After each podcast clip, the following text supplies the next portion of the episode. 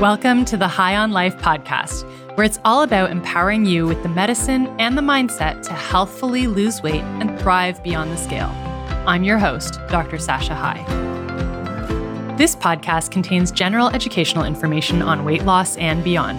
Remember that while I'm a doctor, I'm not your doctor, so be sure to seek medical support from a qualified health professional.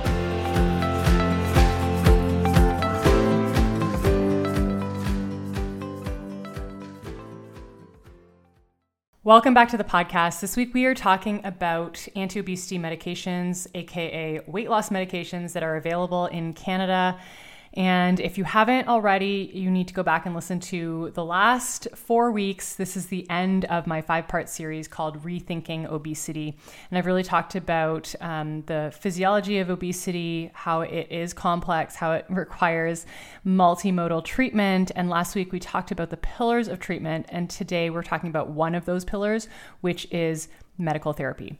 And if you happen to li- listen to this podcast on the day it is released, you can come join me at my free masterclass. It's coming up this Thursday, November 2nd, and it's called Mindset and Medicine. And this is the second time I'm running this masterclass. The first time we had so many people respond, and then we maxed out our Zoom meeting capacity. So this time we have increased our Zoom meeting capacity and uh, I would love to invite you to join. You can go to Sasha High MD forwards, oh, sorry, sashahighmd.com forward slash registration hyphen masterclass. Registration hyphen masterclass. All right, let's get into it. So, we talked about the pillars of treatment, and I talked about the importance of learning behavioral skills and tools and having psychological interventions, and then the third pillar being pharmacotherapy or medical treatment. And the goal with all of these treatments is to help a person achieve their healthiest lifestyle, where they are eating their healthiest diet, where they are moving their body, sleep, um, stress management, all of that is in, in, intact.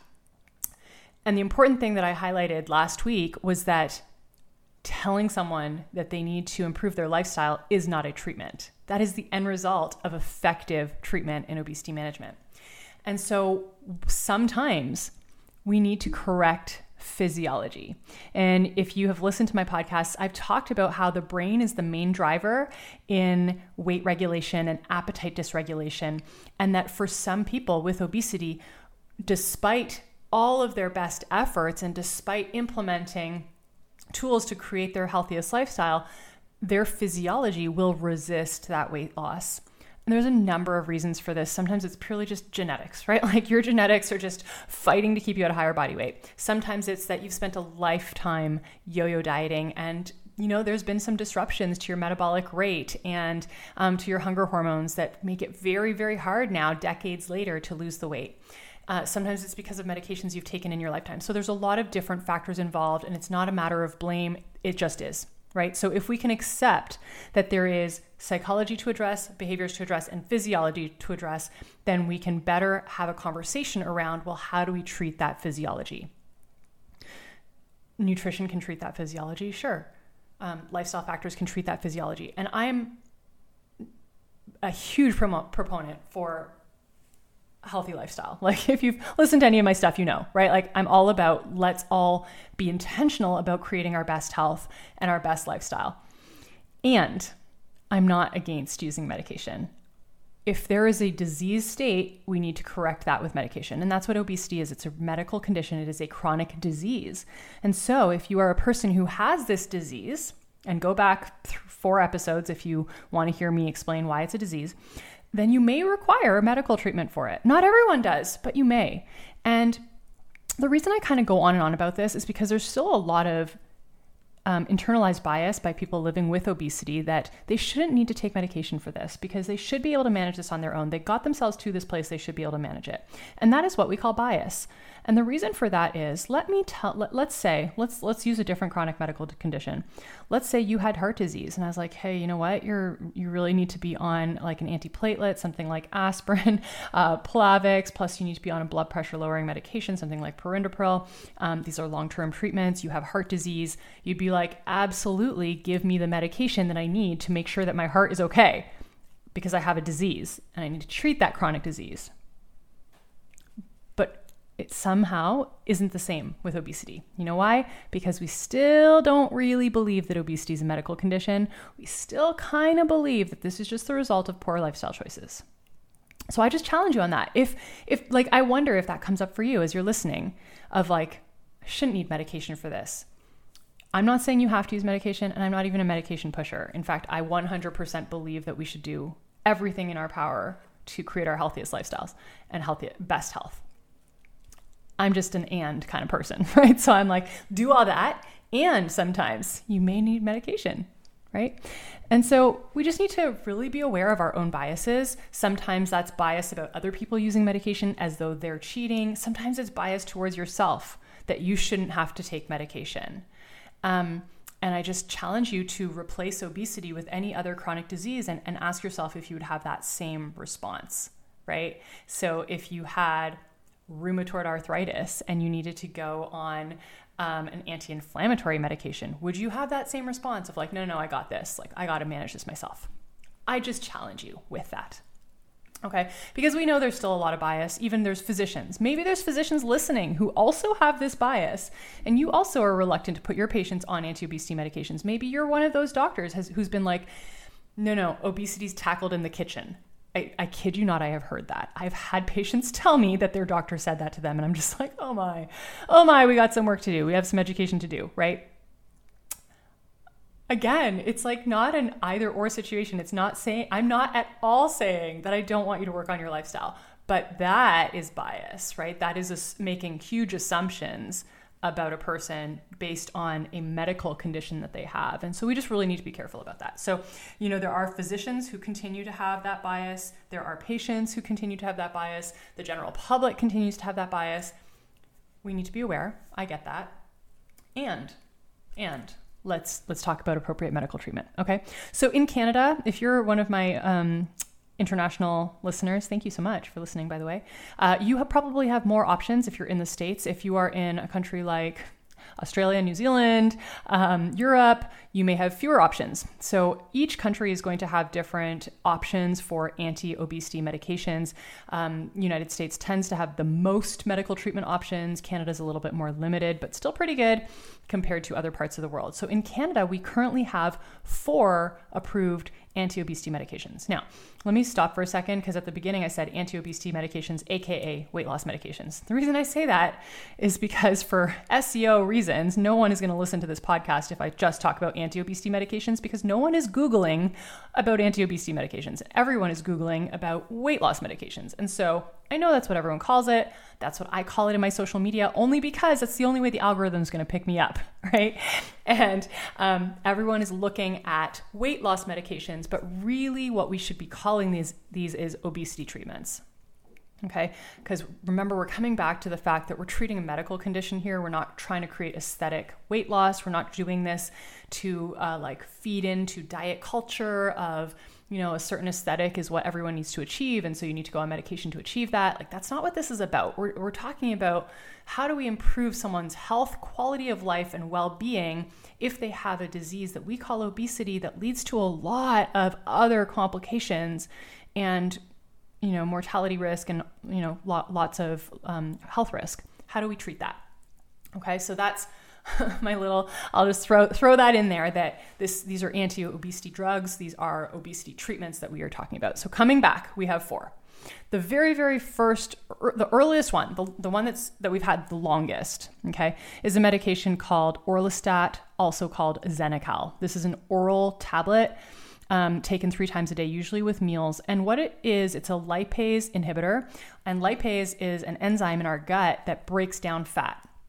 So essentially, the mechanism, mechanism of action of this drug is it doesn't break down fat in your gut, so you don't absorb the fat, so the fat gets pooped out.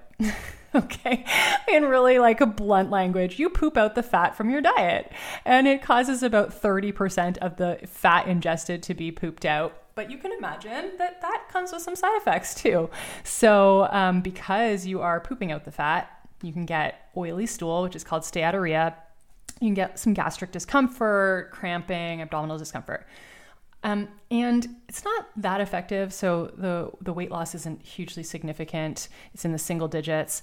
And generally we don't use this med- medication very much. And when i say we i mean obesity physicians in canada. This is not a, high, a, very commonly used medication. There are rare circumstances where we might use this for someone who has like constipation. Then we might use it because it's beneficial to kind of get some diarrhea going and um, and and you know maybe some weight loss as well. So i don't use this one much.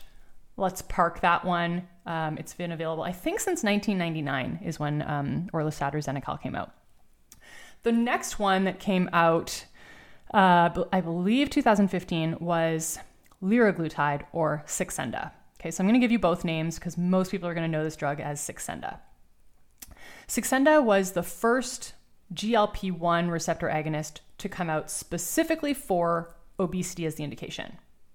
Prior to that, we had GLP 1 receptor agonists, GLP 1 medications for type 2 diabetes, but this was the first one that came out just specific specifically for obesity. And GLP-1 is a hormone that is produced in our gut, in, in our body, and it has a number of functions throughout the body. A lot of different organs in the body have receptors for this, for this hormone, this peptide. In the brain, GLP-1 acts on the appetite center of the hypothalamus to reduce the desire for food, reduce the drive for food, reduce food intake, and cause earlier satiety. It also acts on the pancreas to help with glucose sensitive insulin production. So, if you have high blood sugars, it's going to cause insulin to be produced to lower blood sugars. And that's where we get the beneficial effects for type 2 diabetes. It's not going to cause low blood sugars if your blood sugar is already normal. Okay, so that's what we mean by glucose dependent. So, it's really dependent on having high blood sugars, it's going to bring them down. But if your blood sugars are normal, it's not going to drop you. So, you're not going to have hypoglycemia um, or low blood sugars. So there's very low risk of that.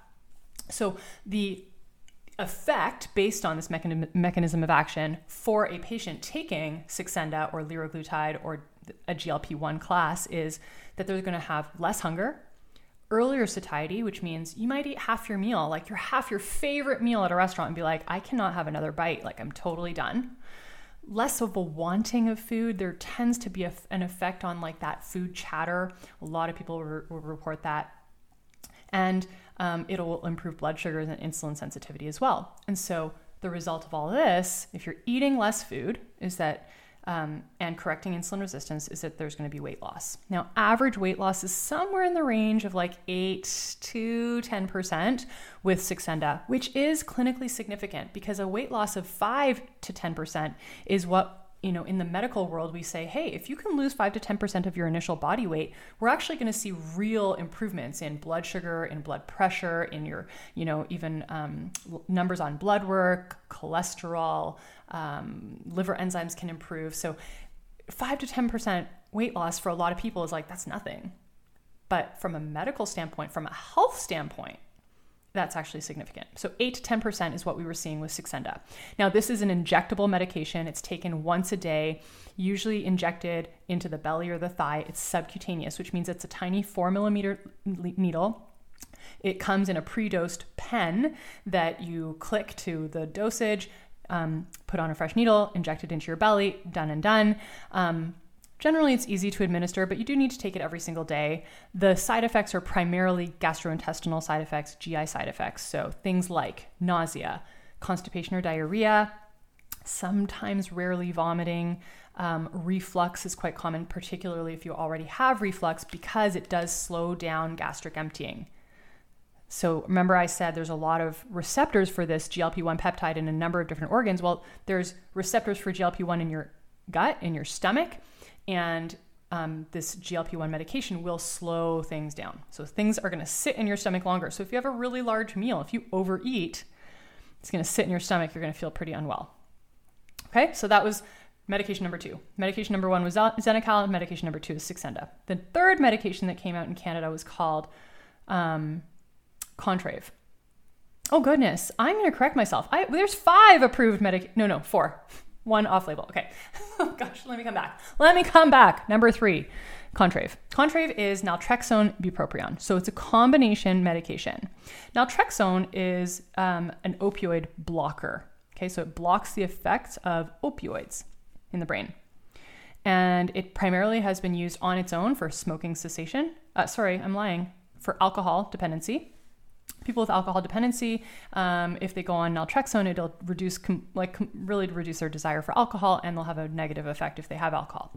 The bupropion component is um, it's a norepinephrine and dopamine reuptake inhibitor. Fancy words, you have no idea what I just said. Essentially, it acts on the brain, on the dopamine pathways within the brain. And if you're really listening because you've been following my podcast, I talk a lot about dopamine and how dopamine is the driver, that neurotransmitter that drives the motivation to go and get more food, alcohol, whatever, you know, sex, drugs, uh, social media. That's the dopamine effect. And so by modulating the dopamine and the opioid pathways within the brain, Contrave really reduces cravings. So, for people who primarily are very craving driven and that drives their overeating, Contrave is going to dial that down. It also has an effect on the hypothalamus, on the appetite center, so it's going to also reduce the um, intake of food. The resulting weight loss is somewhere in the range of eight, again, eight to nine to 10 maybe percent. Okay, so this medication is taken as pills twice a day. So you slowly ramp up, but it's at full dose, two pills in the morning and two pills early evening. There are a few drug interactions that you need to be aware of, and so it's really important to work with your doctor or pharmacist to check if you're on other medications that may have drug interactions that may require dosing changes.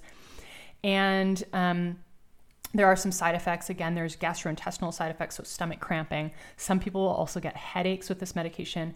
And then some people, if they take this medication too late at night, will get insomnia. So it really needs to be taken early evening to avoid that insomnia. So this is another drug class. So we have three different drug classes, right? We have the gastric lipase inhibitor, then we had the GLP 1 class, and now we have a third class that really acts on that reward brain. The fourth medication that has been approved is called semaglutide. Semaglutide or semaglutide, there's different pronunciations, otherwise known as Wegovy or Ozempic. Now, here's where the, con- the, the confusion comes from. Ozempic is the version of semaglutide that's been approved for type 2 diabetes. Wegovy is the version of semaglutide which has been approved for obesity, but both are the exact same thing. It's just the name that the pharmaceutical company came up with. Okay, so for everyone who's fighting about whether Ozempic should be taken for type 2 diabetes or obesity, like it's the same thing. Ozempic and Wegovy are the exact same drug at different doses. One has been approved for diabetes, one has been approved by obesity. Both have been approved as these uh, these are the primary indications, and both of these medical conditions are equally valid in terms of requiring treatment because they're both real medical conditions. So semaglutide is a GLP-1 similar to liraglutide or Saxenda, i.e., Ozempic and Saxenda are cousins. Ozempic or Wegovy, I'm going to talk about those two together because remember they're the same thing. Ozempic or Wegovy is a once weekly injection versus Saxenda is that daily injection. So it's a little bit easier to take, right? To take a drug once a week that you inject into your belly or your thigh with a tiny four millimeter needle that just goes under your skin. It's it's for many people really liberating just to have to take something once a week instead of taking pills twice a day or an injection every single day.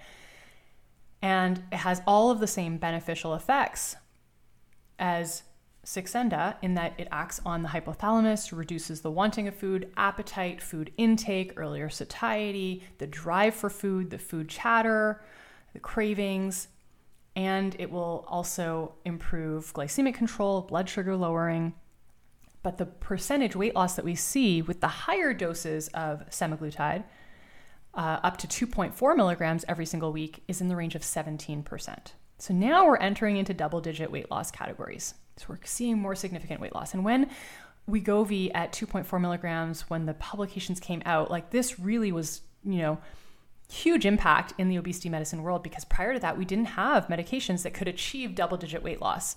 It was really like yeah you know 8 to 10% like 8 9% is reasonable. It's pretty good.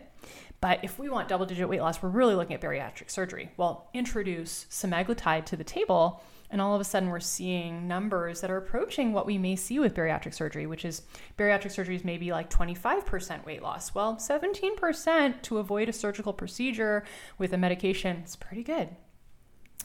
Um, some of the challenges is that um, Wegovy is not available in Canada yet, even though it's been approved.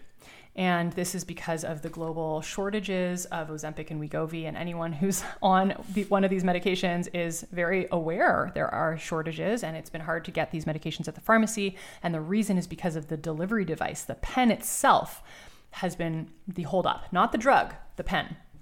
And because of that, there are you know people all around the world are having a hard time getting this medication. So Wegovy is not available, and therefore many people with obesity have been using Ozempic off-label and it's only off label because of nomenclature. It's off label because the drug company decided to have two different names, marketing purposes, right? But um, it's on label if you look at it as semaglutide. The side effects are very similar again to Saxenda in that they're mainly GI side effects, nausea, vomiting, reflux, constipation, diarrhea. But when these medications are properly administered with adequate supervision, these should be very minimal. So whenever I hear people with like very severe side effects, they're vomiting every day, I'm like, you know what, you probably didn't have very good medical supervision because any really, you know, experienced obesity provider is going to counsel you about appropriate titration and how to minimize those side effects. Because I always say this to my patients listen, I hate vomiting. When I was like pregnant and nauseous. I hate that feeling. And I never want my patients to experience that because it's just an awful feeling. So I give them really good counsel and we give them a, a written handout of how do you take this medication to minimize your side effects. And the key is really to do a very slow dose titration. So you start at a low dose and you slowly increase it over time. If you do that too quickly, if you do that thinking you have to get up to the full dose and you have to follow the titration schedule and you have a lot of side effects, it's going to be bad for you, right? It's not going to be tolerable. But if you recognize that you can go as slow as you need to, even if it takes you a year to get to full dose, right? Like I've actually had patients who took so long, but they did it and they were able to minimize their side effects and make it tolerable and still get the benefit of the medication that way. Okay. So that was the fourth one. Now I'm going to talk to you about the fifth one, which is actually off label. So it's like a four plus one, even a four plus two. I'll throw in another one. okay. And this is exciting because this medication literally just came out maybe four days ago. Uh, so the last medication is tirzepatide. Um, and the brand name is Mounjaro. And my American listeners have already been, been familiar with medication. It has been in the United States for a while, but it just, just, just like fresh off the press, has been released in Canada. Tirzepatide is a combination GLP 1 GIP. Okay, so rather than one peptide, which is GLP 1, it's now two peptides in combination, GLP 1 and GIP. And this is a really, really powerful medication for both type 2 diabetes and obesity. Currently, it only has an indication in Canada for type 2 diabetes treatment. And um, in type 2 diabetes, it has very, very significant blood sugar lowering. So we're seeing blood sugar lowering in the range of 2.1 to 2.6% A1C lowering. So if if anyone you know listening has type 2 diabetes you know that we use a1c as kind of a, a judge of how well your blood sugar is controlled on average and, you know, most medications that we saw prior to this would give like a 1% reduction or a 1.5% reduction A1C. So to get 2.6% A1C reduction is very, very significant, like, you know, game changing in the field of type, type 2 diabetes. And then in type 2 diabetes patients, the weight loss at full dose of tirzepatide is in the range of 12.5%. So now we're seeing more significant weight loss. And you're probably listening to this and being like, but that's not, that's like lower percent. You just told me it was 17%. Well, the weight loss in people who have obesity without type 2 diabetes is usually much higher than the people who have obesity and type 2 diabetes. Once you have type 2 diabetes, the ability to lose weight is reduced, and it's for a lot of different reasons, likely related to the severe underlying insulin resistance, metabolic changes. So, we just tend to see in the studies lower weight loss in people who have type 2 diabetes than those who just have obesity without type 2 diabetes. In the studies of tirzepatide in patients with obesity and no type 2 diabetes, the average weight loss was 20.9%. So you can see why people are excited about this medication, right? We're seeing much, much higher percentage weight loss at 15 milligrams of tirzepatide. This is again a once weekly injectable medication, so fairly easy to administer. The only thing is that there have been global shortages of the pen as I just told you, with Ozempic. So the same global shortages of the Mounjaro pen, and therefore in Canada, Mounjaro or tirzepatide is being released as a vial and syringe format, meaning you, the patients will be given a single use vial for each dose, and they need to draw it into the syringe. And the, the, the needle is a six to eight millimeter needle, slightly bigger needle than with the pens. Um, and then they need to inject themselves. So there's a little bit more of a learning curve with this medication, and people who are kind of squirmish around needles may have more of a difficult time but very very effective similar side effect profile to the other glp-1 medications with the like gi side effects but much higher percentage weight loss now the question is because sometimes people you know I, I mentioned this to my clients inside best weight and immediately everyone's like how do i get to see the doctor so i can switch over the question is do you need to okay so if you're someone who is already on one of the anti-obesity medications maybe you're on semaglutide you're on ozempic already you've had a good response to it you need to ask yourself do I even need to switch over, right? Do I need to achieve higher weight loss? Do I need to go on a newer medication that doesn't have the same long term safety data that Ozempic does? Is there that much more significant benefit to me? That's the question. I think the people who definitely should be considering Mounjaro are those who maybe didn't didn't have a good response to Saxenda, didn't really respond to Ozempic. Maybe they'll respond to Mounjaro because of the GLP-1 GIP combination, um, or people who have lost weight but would really, really clinically benefit from higher weight loss because they still have very, you know, um, significant health complications as a result of their obesity. Those are the type of people maybe you want to be considering switching to tirzepatide. But just because tirzepatide has come out does not mean I believe everyone should switch to it. In fact, I don't. Um, let me give you a, a, reason why I wouldn't switch someone. Uh, there is cardiovascular data for semaglutide or Ozempic. So, in people who have had a history of heart disease, um, when that was studied, so people with heart disease who then took semaglutide, there was a 20% reduction in cardiovascular events. So that means 20% reduction in heart attack, stroke, um, peripheral arterial events. That hasn't been demonstrated with tirzepatide or Mounjaro yet. Maybe it will be. But right now, if you are someone who has pre existing heart disease, Ozempic is probably your best choice. Semaglutide is probably your best choice. 20% reduction in cardiovascular events is very significant. Okay. So that was just that's just an example, one example. And this is why it's not like a blanket thing like, "Oh, look it, it has the most weight loss. Everyone should therefore take it." Well, not everyone requires that much weight loss number 1. Not everyone, you know, necessarily needs to be on that medication number 2. And this is where, you know, having an obesity physician working with someone who is aware of the nuances is beneficial. All right. Uh, I hope that is helpful. I did say I would I share one more. Okay, so I gave you four that are approved. I gave you one off label. The last off label one is metformin. Metformin is like has been around forever. Okay, it's like the first line diabetes treatment. It is a drug that improves insulin sensitivity, and it has also been demonstrated to produce weight loss in type 2 diabetes patients over 10 years. It resulted in about a sustained 10% weight loss, which is significant and that was sustained over 10 years in the DPP trial. And it's very cheap. It's very toler- like easily tolerated. Um, it is being studied in longevity. So anyone who follows like the P- Peter Attias of the world, you've probably heard about metformin. It's being studied in like cancer reduction, longevity. It's one of these drugs that seems to have a lot of benefit. And so you know, for people who are like just dipping their toe into the world of anti obesity medications, they're not ready for you know, the other medications, sometimes they're more willing to take something like metformin, specifically if they have very severe underlying insulin resistance on that prediabetes range, or they have PCOS with very severe insulin resistance. These are people who may benefit from introducing metformin. Um, either as an adjunct or as like their starting line for anti-obesity therapy.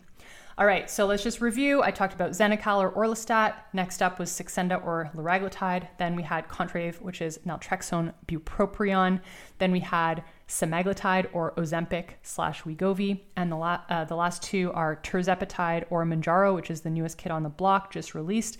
And then metformin which has been around, around for a really long time. So these are the treatment options in Canada. As I said, the United States has a few more options in addition to this. If you do, you know, if you're someone who, who has obesity or overweight and you need and you're like more open to considering this, then I encourage you either to work with me, come see us. We've got physicians in every province. Um, join our coaching program, Best Weight. You can go to sashahighmd.com.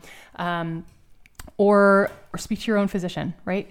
Just have the conversation. Make sure you're speaking to someone who knows what they're talking about. All right, have a wonderful week. I will talk to you again soon. Bye.